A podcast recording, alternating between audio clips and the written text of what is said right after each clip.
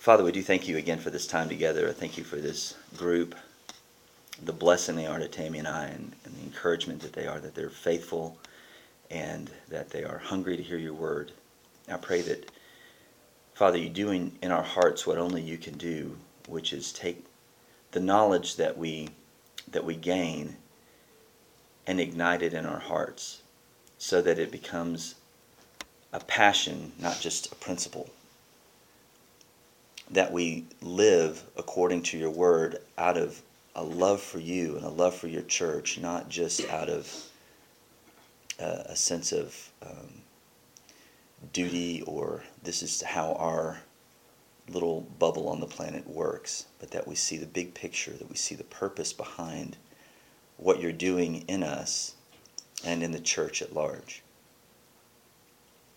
Father, as we turn today to right repentance, I pray that you speak to each one of us on how our affections and our emotions connect to right doctrine and the need that we have to repent of our sin and trust in Christ daily, even as believers, that that is the language and the breath and the um, warp and woof, as it's called, of Christian life. Our new hearts are uh, given a nature that is aware of our need for grace, and we crave it. So teach us to crave it rightly and to and to grow in our desire to be right with you and keep short accounts with you. Christ's name we pray. Amen. All right, we're talking again about growing in the grace of the gospel. And uh, today's uh, discussion, we, we talked about four things. well, five things. There were the five R's. Do you remember the five R's? Because it's in the Bible as five R's, yeah. Um, is reading the Bible. We talked about that a couple of weeks ago, three weeks ago. How? Well, yeah. here it comes. the Baptist coming out. Um, there was a, the, the the reading of the Bible. There was the um, the the what? Reaching out. Reaching out, which is the evangelism missions thing. Repentance, right repentance. Do you remember the one last week? Chelsea is mouthing regular prayer. Regular prayer.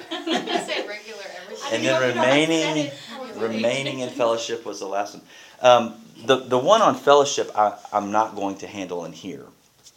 We have had an entire month of life in the local church, Sunday morning, Sunday night. And so I think that that, that has been uh, and is going to again be addressed this morning. That, that whole topic I, I think has been addressed. And, and so I just refer you to, to Philip and the others who have, have talked about that. Um, so this morning, we're going to look at right repentance, and next week, we're going to look at reaching out with the gospel. So, what does that look like, and how does that help us to grow in grace?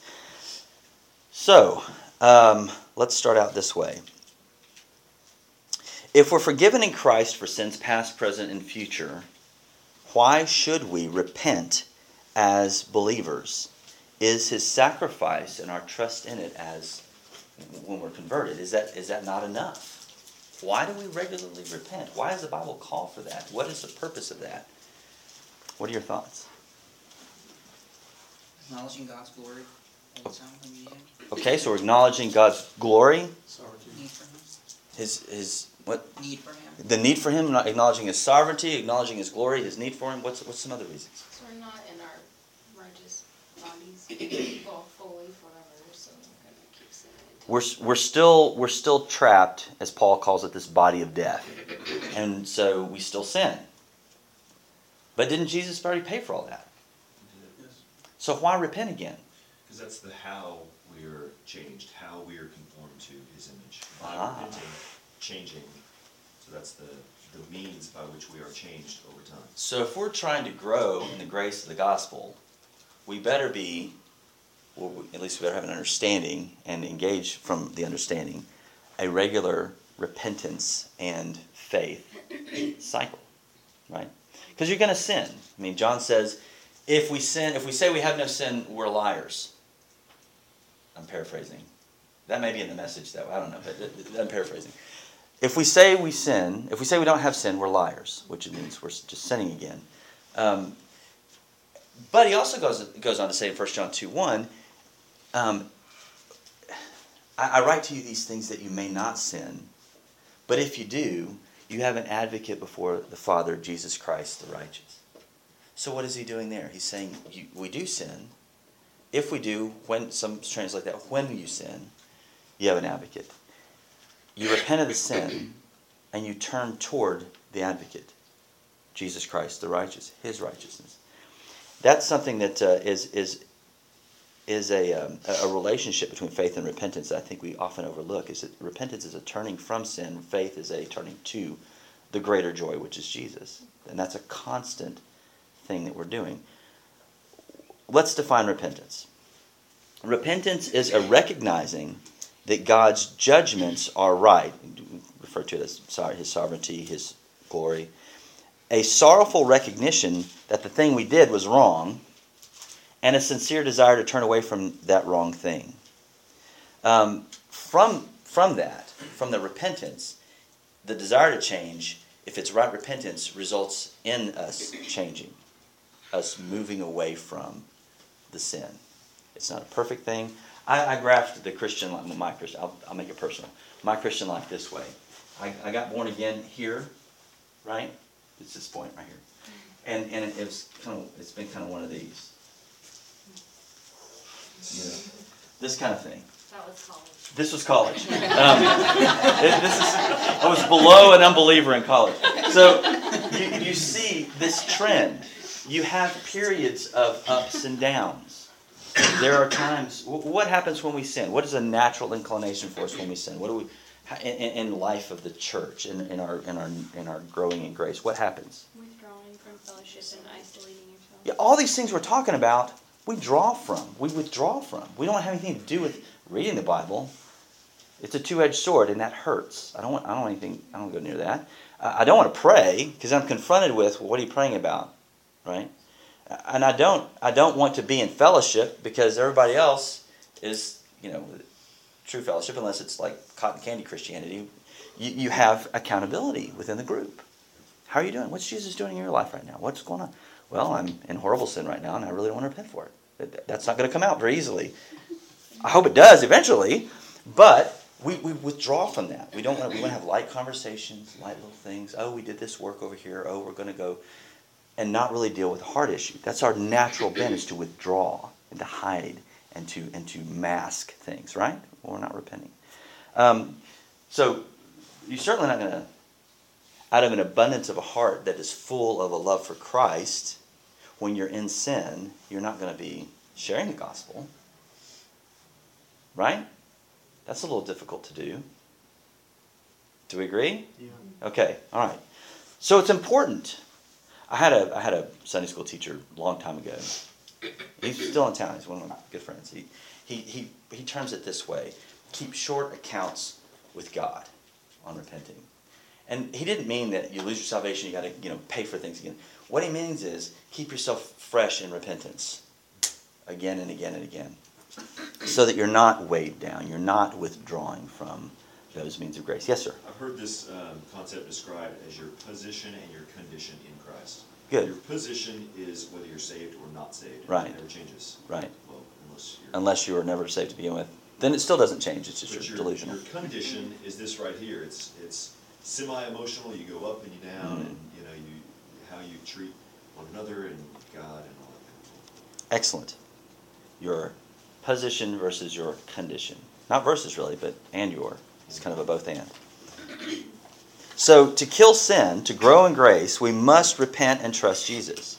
And it's not just what gets us into the kingdom, repentance and faith are the heartbeat of the Christian life. Every pulse moves us closer to Him.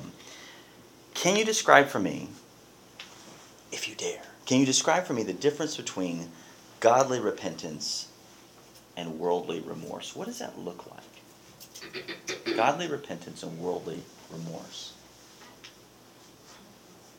I don't know. I, I just. Yes, go ahead. Somebody else wants to- No, go ahead. I just, I, I think worldly remorse is that you're sorry you got caught.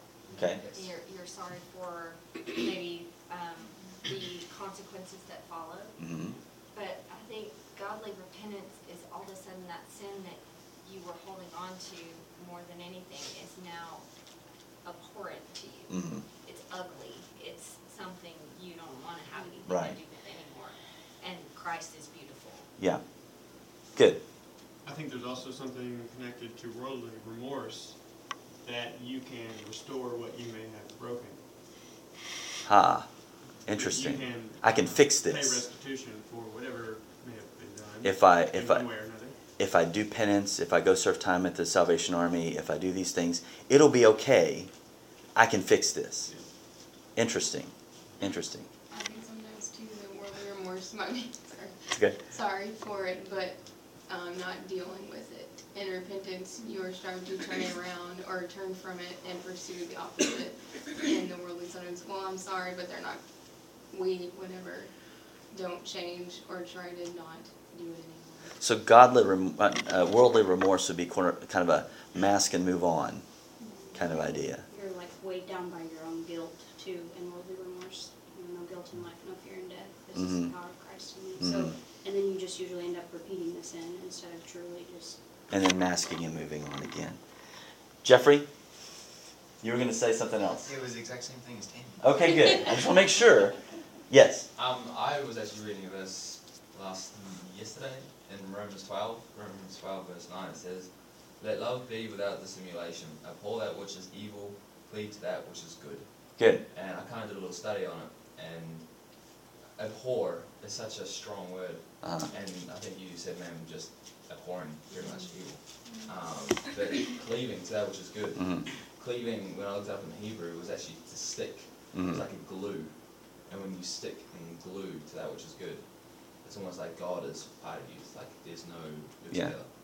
And uh, I thought that was it. Good. Good. I got to tell you, the accent, you immediately like credibility is way up here. um, Grant, go ahead.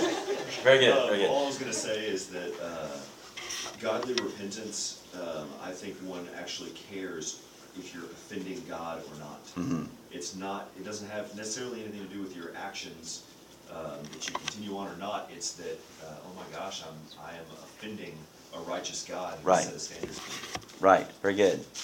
Well, you're anticipating a lot where we're going. Yeah, Carlos. Uh, uh, there's also um, with worldly remorse, there's like this fear of your sin being exposed and you being in a spotlight. Mm. Whereas in godly um, repentance, you're trusting God more and more. On, okay, if this is going to be exposed, I mean, I trust God, whatever. But there's a fear of I want to be exposed. I want my mistakes to be out there for people to judge me. So I think that's something that keeps us. From Yeah. Very good. Chelsea. Um, um, well, just I think everybody already said something similar. But when you are not regenerate, when you don't have a walk with God, or as a non-believer doesn't even maybe believe in the existence of God at all, Mhm. much less bow to Him, um, you may be sorry about something and not even know why, or not, Mhm. and you have guilt, and you're living into guilt. Makes your behavior a certain way, and you have no clue Mm. what the, the issue is. Whereas when we sin as a believer, we know right away. The second, when we're contemplating sin, Mm. when we're, it's, we already know that we're offending a holy, righteous God and that we're going to be separating ourselves in a way from Him if we do that. You may not be able to spell out all of the, the, the rudiments of the sin that you're that you, but something's wrong. Mhm. You know something's wrong. There's a cloud. Yeah. Uh, I, I may have told some of you this before. Um, many moons ago, when when Tammy and I were, were dating, um, not that many moons ago, uh, we um, I was I was a uh, I was kind of a a, a uh, I was my heart was not in a place it needed to. I was here, the- here, and uh, this is the college, law school, the whole thing right there. And so, but we were dating, and she had no business dating me to begin with, but she did. And so, this is not an endorsement for missionary dating whatsoever. It's just the way it worked out, and God in His providence. In the very rare occasion, it, it, I think it worked out. Um, she's wondered many times, but um, so we were. She, she's Baptist preacher's wife, right? Daughter. Da- oh, wow. We had lots of repentance to do. No, it was a sorry, daughter, daughter. Yes. Very difficult. If only I could have done that in a British accent, it'd been much better. But um, so we, we had we had this thing where she had this idea of what a, a man should be, and I had a, a, an idea of what she probably thought a man should be. And so um, one night on our dates, uh, I, I thought, man, this would be really cool. I'll just I'll just pray at the end of the date, right? I'll just kind of do one of those.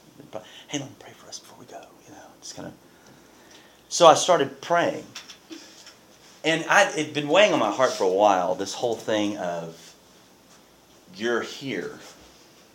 The cloud was there, and it wasn't a light cloud. It was a dark cloud. It was a cloud that, in my heart, I'm wondering, have I gone too far? Because I, I somewhere along nobody ever told me this, but I had this idea in my head that you can you can trample grace and go on and never come back. You know this this kind of thing. Not really understanding that once God has you, He has you, and He works through this, and He does grant you repentance and those kinds of things. So I'm, I'm, i have this whole thing in me just kind of brewing. It's just brewing, and I'm, I'm quashing it down, quashing it down because I don't want to deal with it. Don't want to deal with it. And so I started praying. I was going to do this very arrogant, you know, kind of well, kind of thing, and, and, and really impress her because I'd made it past the three month mark, so I, I saw hope, you know, because she cut everybody off at three months whenever she dated him before. Um, she was called Tammy the Terminator. So, um, so I started praying. And what came out of me, and I don't know how this happened, I don't know where this happened, I don't know why, but I started praying Psalm 51. What's up with that? Create in me a clean heart, O God. Renew a right spirit within me and started and i got to that point where it says cast me not away from your presence. And it broke me because that was the core of my fear. I had not repented and that's the core of the fear. So what i want to look at today is that psalm because i think and, and, and just to be fair to you so you know this is not this study is not original with me. But it confirmed. Phil Johnson is a guy that, that is uh, like one of the right hand guys for John MacArthur. I heard him preach on this sermon, and it confirmed for me what happened then and what my understanding kind of was about repentance, but it clarified. Going through this psalm clarified for me what it what it means to rightly repent. So I want to share that with you. Psalm 51. Psalm 51 is, is one of those uh, seven of the penitential psalms, it's called um, 6, 32, 38, 102, 130, and 143 if you're interested. Those are penitential psalms.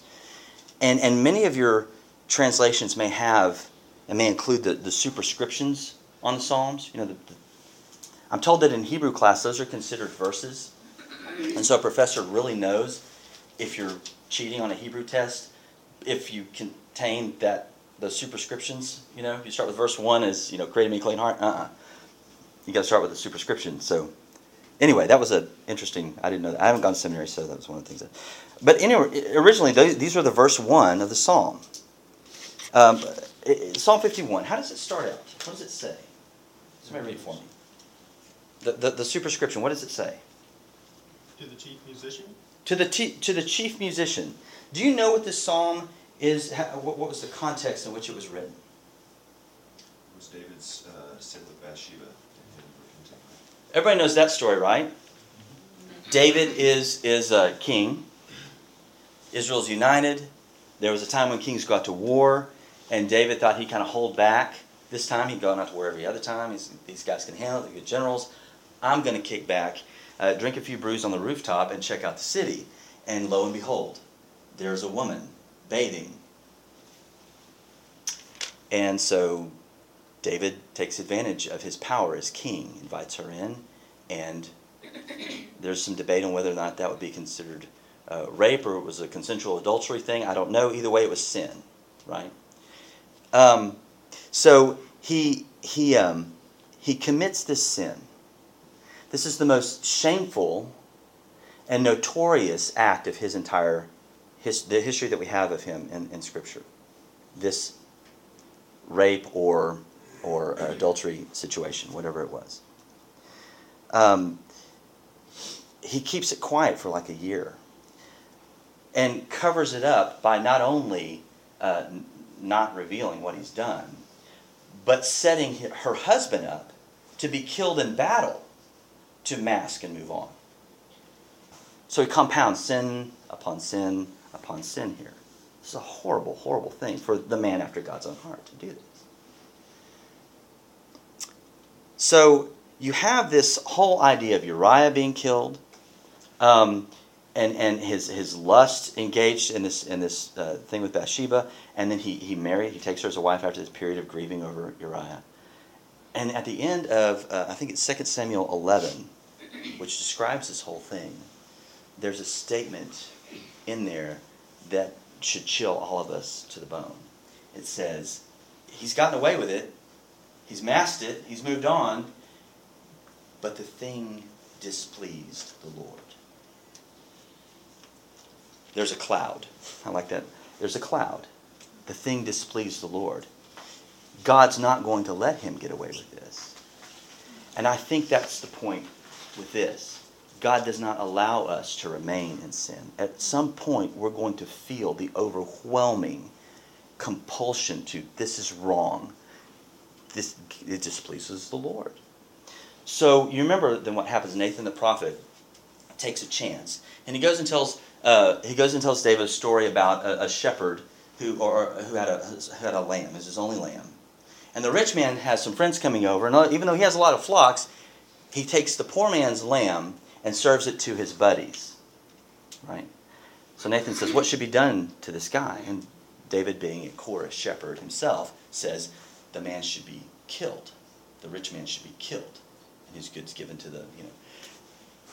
Now, if you take an animal, that's even higher than the Levitical law, which we will, we will get there someday, I promise. Um, it's even higher than that. To kill a guy over a lamb, it's over the top. He should restore it four times, is what Leviticus says. But David pronounces judgment of death on this guy. And then Nathan points the finger at him and says, and I'll use King James because it just sounds cooler Thou art the man.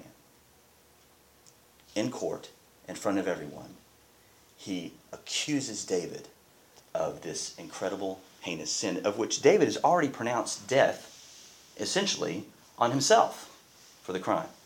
Right? The thing is exposed. Whoever conceals his transgression will not prosper, but he who confesses and forsakes them will obtain mercy. Mercy, Proverbs uh, 28 13. All right. This psalm begins with To the choir master, a psalm of David when Nathan the prophet went to him after he had gone into Bathsheba. So imagine this a public shame has been exposed, a public sin has been exposed. and the response you have what's the natural response here? I'm going to Philistia. You know, I'm getting out of here. I'm doing something. His response is to write this psalm. Have you ever done anything that would just kill you that everyone else knew about? Can you think of those things? All of us are clicking, oh, don't call on me. We all have those things. Would you write a song about it and then give it to Gaston to sing on Sunday mornings? That's what's going on here. What an amazing thing.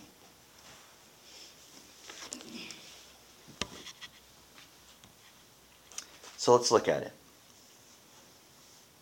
Why wasn't he removed from the throne? God showed mercy because of his faithfulness to his covenant with David. It hinged on David remaining on the throne. He says, Your throne will be established forever. David says in response to Nathan, I have sinned against the Lord. And then Nathan responds to David, The Lord also has put away your sin. You shall not die. Even though he, he said the pronouncement is death, God said, You're not going to die. How could he do that? How could he not? Isn't that inju- unjust with God? I mean, is there some kind of. His son paid for it. His son paid for it. Which son? Well, there's a consequence, and that the child of Bathsheba dies. And Absalom, the, the, the sword will not depart from your house. There are consequences, but the judgment should have been on David. And yet, it brings us back to the gospel, doesn't it? His ultimate son would pay for it and pay for it in full. Here's, here's the thing. Let's look at. Um, I, I think that Psalm 51 is the greatest chapter in the Bible on repentance, and I think the whole point of the story of Bathsheba and David is to give us this psalm. This is a this is a a, a textbook on how to repent rightly. Let's just read it. Have mercy on me, O God, according to your steadfast love, according to your abundant mercy, blot out my transgressions. Wash me thoroughly from my iniquity and cleanse me from my sin, for I know my transgression, and my sin is ever before me. Against you, you only have I sinned and done what is evil in your sight, so that you may be justified in your words and blameless in your judgment. Behold, I was brought forth in iniquity, and in sin did my mother conceive me. Behold, you delight in truth in the inward being, and you teach me wisdom in the secret heart. Purge me with hyssop, and I shall be clean. Wash me, and I shall be whiter than snow. Let me hear the joy. Let me hear joy and gladness. Let the bones that you have broken rejoice. Hide your face from my sins and blot out all my iniquities. Create in me a clean heart, O God, and renew a right spirit within me. Cast me not away from your presence, and take not your Holy Spirit from me. Restore to me the joy of your salvation, and uphold me with a willing spirit. Then I will teach transgressors your ways, and sinners will return to you. Deliver me from the blood guiltiness, O God, O God of my salvation, and my tongue will sing aloud of your righteousness. O Lord, open my lips, and my mouth will declare your praise. For you will not delight in sacrifice, or I would give it. You will not be pleased with a burnt offering. The sacrifices of God are a broken spirit. A broken and contrite heart, O God, you will not despise. Do good to Zion in your good pleasure. Build up the walls of Jerusalem. Then you will delight.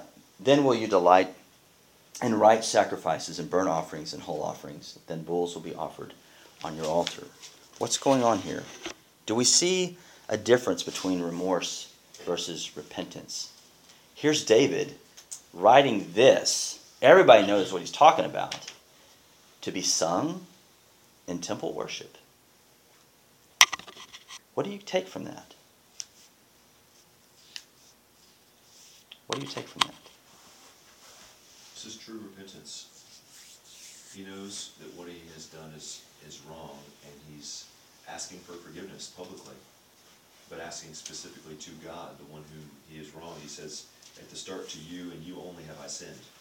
Verse uh, 4. He blames no one but himself. He blames no one but himself. His focus is on God. That was really pointless to erase that thing. Not at all. I want to I want to point to, to four things that you can just guess what they will look like. You gonna erase that one? No, that would be that would be pointless to erase that one. Let's try pink. Boy. No. Ah, there it is. Nice and bright. How odorific is it, though? It's very odorless. Four things. The focus of David's prayer is on sin's guilt, not sin's consequences. We've, we've talked about that already. His, his focus is on sin's guilt, not sin's consequences. David spent the rest of his life under God's discipline. Um, those prophecies of Nathan that his children would dishonor him literally came true. We talk about Abs- Absalom. There was the death of the child born by Bathsheba. The grief was so strong that David's advisors didn't want to tell him. Remember that? We don't want to tell him he's been he's not been eating for these days, waiting praying for this kid. He'll kill himself if we tell him, but he didn't. In this psalm, though, which was written right after, according to the the uh, subscription, right after Nathan the prophet went to him, he doesn't mention these things. I, I'm I'm looking at all 19 verses here, and I'm not seeing any mention of the oh, please save the child. Please take the sword from my house. Don't let people look at me weird. You know, you don't see any of that. His outrage was over his own sin. Look at verses 3 and 4. For I know my transgressions, and my sin is ever before me. There's the, um, there's the cloud. Uh, against you, you only have I sinned and done what is evil in your sight.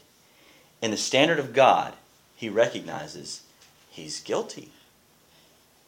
Not, I'm going to face this now, I'm guilty. Uh, 1 John uh, 1 9 says, uh, If we confess our sins, he is faithful and just to forgive us of all unrighteousness. When we confess, that means we agree with God. We agree with his standard. We agree with that he has laid out what is holiness and that we have fallen below it. Raw emotion does not show repentance. Just being tearful over something does not show right repentance. It could be crying over the consequences, right? But here he is owning it. True repentance is a deep conviction of our own guilt. So we say, um, focus. Oops, that's Latin. Uh, focus is on guilt, not consequences. Focus is on guilt, not consequences. I mean, later he does plead for the life of the child. Later he does plead for Absalom, but not here, not at this point. Number two, you said his focus was Godward, not inward. Oh, I feel really bad about this. I just wish I could stop feeling bad about this. Is that often how we how we do it? Focus is Godward. How do we know that? What does he say? Against you, you only have I sinned. Is that true?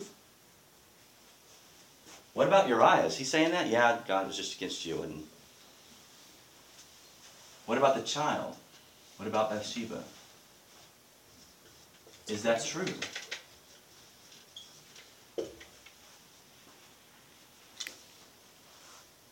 What does he mean by that? Against you and you only have I sinned. I think he's making a point that ultimately all sin is against God. I think that's right. Ultimately, it's all a violation of, of God's nature. It's not just a breach of the rules that we have, 1 through 10, which we'll get to February. Um, it's those are a reflection of who God is. And when we violate God's nature, his, his commandments, we're violating his very nature. We're saying, You're not good enough. This is better.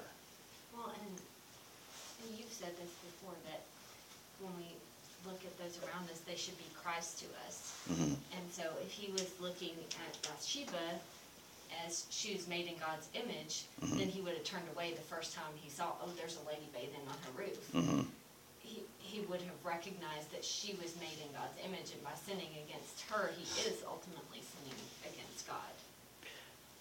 Yes, and and the the what's the, what's the focus of the culture? What's the Oprah mentality here? We we focus on our self esteem, right? I need to feel good about me, um, and and we forget the, the guilt. We don't own the guilt. We just want to. I think mask and move on. It's a good way to good way to do it. Uh, a good way to talk about it. David recognizes that the one oh this is weird. He recognizes that the one whom he has sinned against is God. So what does he do? What, who is he pursuing? Somebody makes him feel good about himself? He pursues God. He's going toward God. You and you only have I sinned. You restore to me the joy of my salvation. You don't cast me away from your presence. I mean, he's pursuing the one whom he has offended. That's repentance. When you go to the one you've offended and repent to, to them and, and, and ask for forgiveness from them. And in this case, well, in every case, it's God. Um, remorse leads to avoiding God, no prayer, no Bible study, no church. But ironically, true repentance, right repentance, um, involves wanting the one whom we have offended. All right, number number three. Focus is on uh, uh, getting a pardon.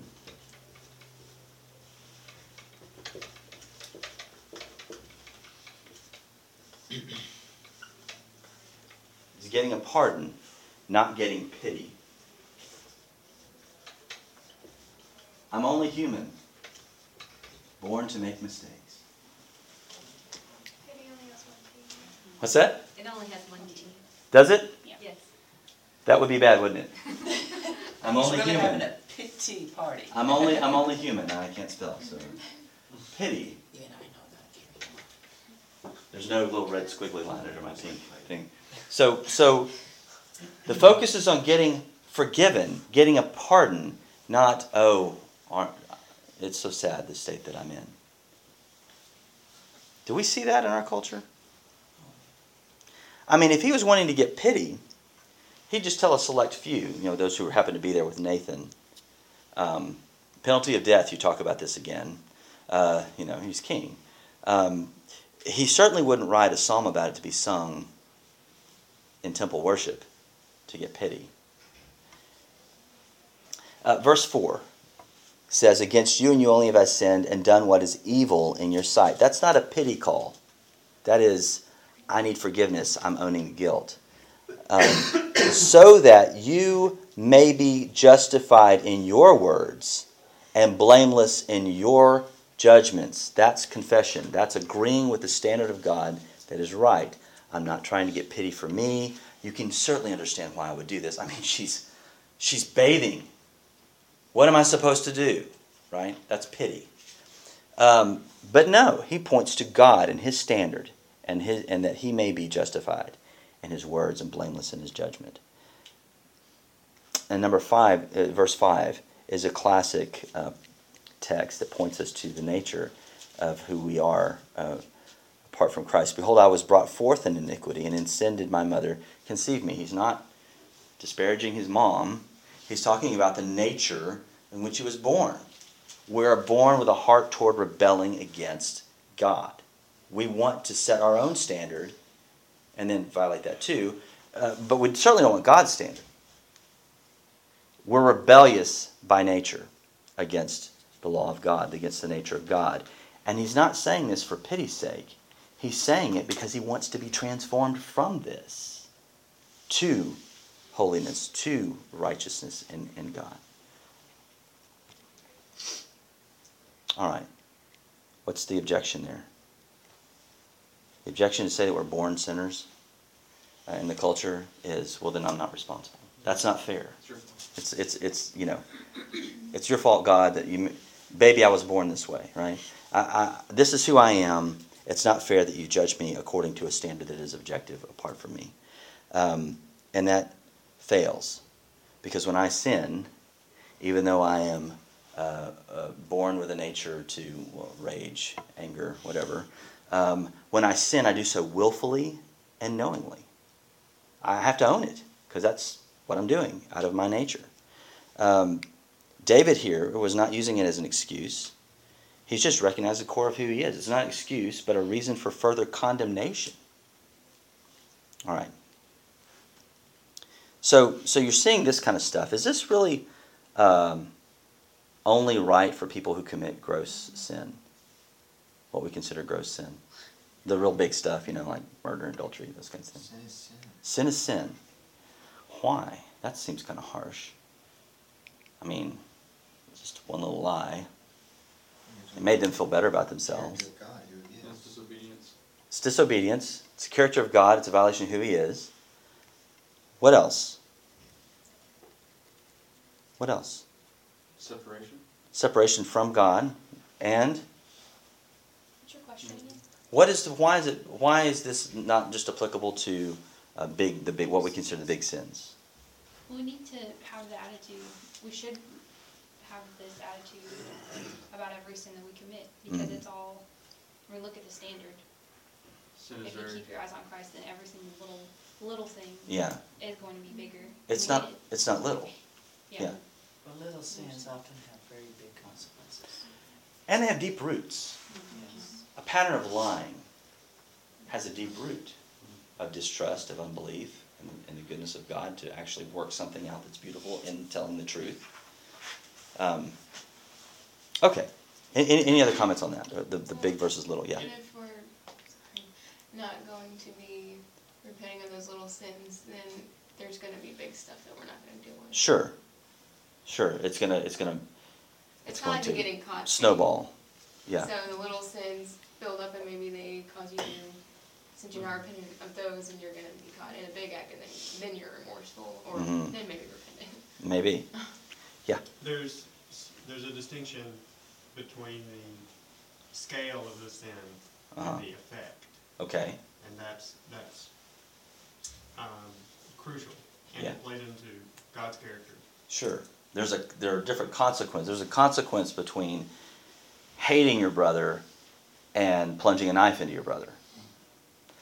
But the root cause of that is the same. The same It's still a a um, a usurpation of the nature of God. how's that for a big word? It is a it is a slamming against the nature of God that he's not worth. He's not the he's not a good judge. I have to be the judge. Right.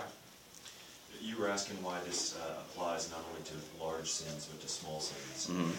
The standard is Jesus. So God said that all sin is sin, Mhm. while different consequences, etc. We are being made um, into the image of Christ, conformed and growing into the image of Christ, Mhm. which is a perfect image. Right. Therefore, let's say there are no large sins, the medium sins become the large sins. and Right. the small sins, so the, the goal is perfection. The goal is Christ. Yeah. Which we're constantly striving toward and will be made when he returns. Yes. I think that even with those habitual small sins, we tend to not pick up our Bible as often, Mhm. not, which, which then leads to more, I call it like scarring of your heart, Mhm. where you, you, you don't, you're not convicted so easily. hmm You can kind of, you kind of become numb. A blindness sets into those You can things. show up to church on Sunday and Mhm. sit through a service maybe because you haven't been picking your Bible up during the week or praying and Mhm. you've kind of got this scarring already built up. Yeah, So it's a separation. you can continue to, to do those small sins, which may very likely grow into big sins. Right, right. And, and, and, and, it, and it sets up a pattern of dealing. If I'm not uh, pliable before the Holy Spirit, I'm not. Um, I mean, David was going to move on with this adultery and murder, and he was going to keep on going. And, and, and, participate in temple worship and the whole thing, and be the king, the representative, you know, uh, of God uh, to the people, and, and vice versa. So, fourth thing, focus here is on cleansing.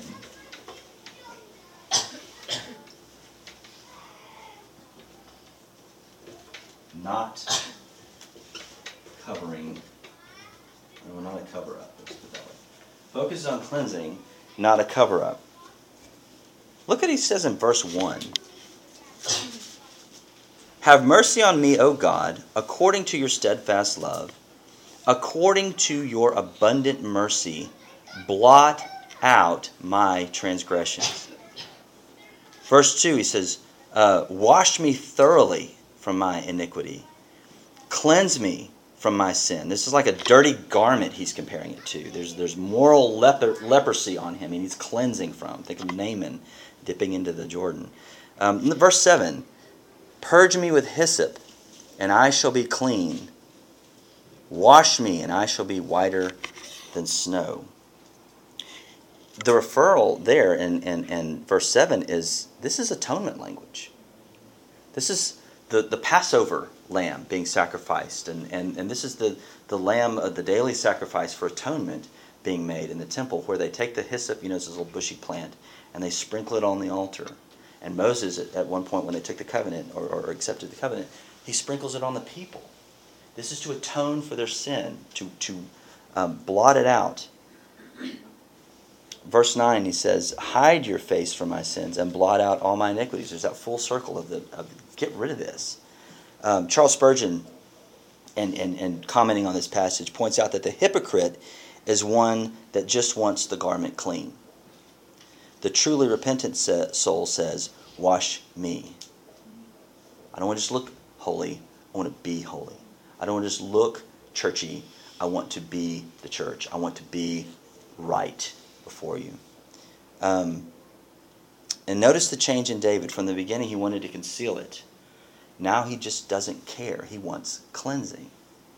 That's right repentance, to want the cleansing And only divine grace can accomplish what needs to be done. Nothing short of a creative act will restore him.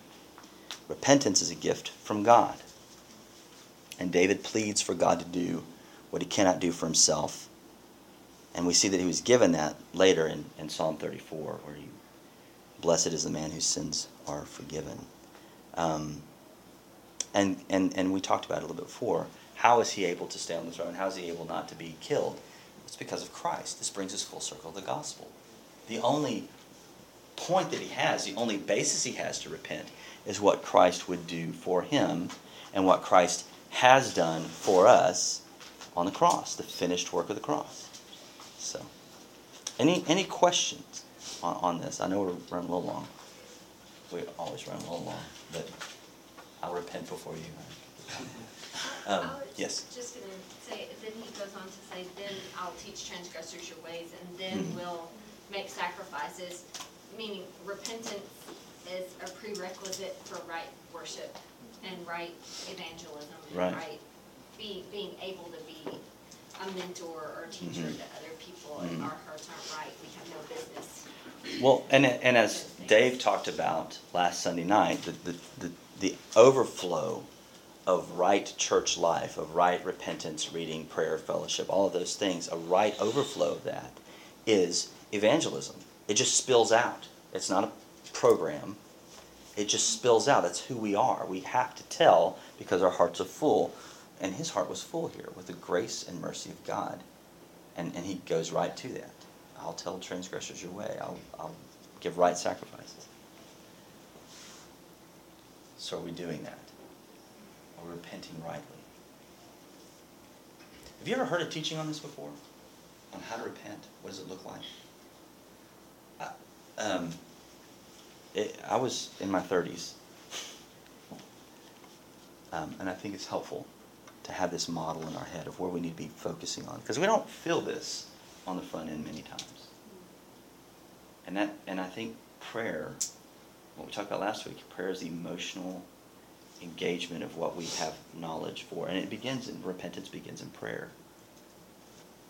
Create me. I mean, I don't think I don't know that David necessarily maybe felt like doing this at the beginning. I think he did at the end. So any other comments, questions, concerns, corrections? I can't think of any other C's. Caveats? Caveats? I, uh, I had to memorize verses ten through thirteen, just to pray, and have grown very familiar with the progression. Um, and it helped me a lot this week, reflecting on that. Um, in verse ten, it says, create in me a clean heart, renew the right spirit, renew a steadfast spirit. So there he's showing his dependence on God for salvation, Mhm. for regeneration in the first place. And then Mhm. the next is, um, uh, well, there's the casting out from your presence. Um, but then restore to me the joy of your salvation. Um, wait, why did I miss one? And uphold me with a willing spirit. The version I memorized said, grant me a willing spirit to Mhm. sustain me. Mhm. And so it's like a progression of, God, I need you to grant me repentance. Because Mhm. even before that, he said, let the bones that you have broken rejoice, Mhm. saying, God, you've, you've given me, you've broken me. Right. Now heal me up. And so we're dependent on him for repentance in the first place. We're Mhm. dependent on him for salvation. We're dependent on him for sanctification. And then David keeps asking, you know, give me a willing spirit. Help me, help me to enjoy my, my salvation again. Mhm. And then at the end, like Tammy said, um, uh, then I will teach transgressors your ways and sinners will turn back to you. So we can't do our job as a believer. We can't positively, on purpose, impact anyone positively Mhm. if we don't have that going in us, the salvation and daily regeneration. And it's a really helpful thing to pray daily, like Mhm. waking up for those verses. Known and unknown. Some of some of some of the Valley Vision prayers talk about known and unknown sins. If we were doing a one-to-one, you'd ask what strikes me. What strikes me, I Okay. think the What most is strikes you? verse seventeen. Verse 17. Okay. And it's talking about uh, a Yeah. broken spirit, a broken and contrite heart, oh God, you will not despise. Right. And I think contrite, I don't really really know what it means. It means repentant. Mhm. Like, uh, turn back from. Mhm. turn Humble, away. I think, a humbleness. And, and humility is, is, that's what really jumps out at me is when we sin, if we don't have a humble heart with, before God, Mhm. Then we go, oh, I don't really care what God has to say. I'm elevating myself above God, Mhm. and I'm gonna do what I wanna do. I don't really, you know, care. He, he's, he's not Lord over my life in this area. Right. I'm gonna keep doing it. Yeah. But a humble heart says, God is king, and he has commanded me to do this. Mhm. Therefore, I, I need to do this. Right. You know, it's humility. Yeah, I was it Augustine that said uh, the, the, the key to Christianity is three things humility, humility, and humility? So, Location, location, and humility. yeah, that's, that's real estate. I'm sorry, that's different. Um, all right. Uh, We probably need to, to exit the premises. Um, let me, uh, let me pray.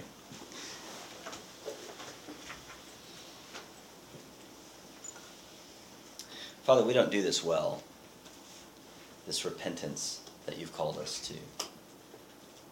It's not natural to us, and it should be. There's a lot of crustiness remaining on these hearts that you have transformed from stone to flesh. We balk at this. We don't want to be humble. We don't want to admit that you are right and we are wrong. We want to say you're mostly right and we're mostly wrong and reserve some dignity for ourselves. But that's not the way of right repentance. The way of right repentance is to completely own it and then to plead for your freely given repentance and freely, and freely given forgiveness. Father, thank you that we have that confidence in your nature that you are merciful, that we can come to you because you love us and you care for us and you have provided for us in Christ. Give us hearts that run to you in brokenness and in joy because of who you are and what you've done for us in Jesus. Don't let us run away from the means of your grace, but run to them. We thank you for these things. In Jesus' name.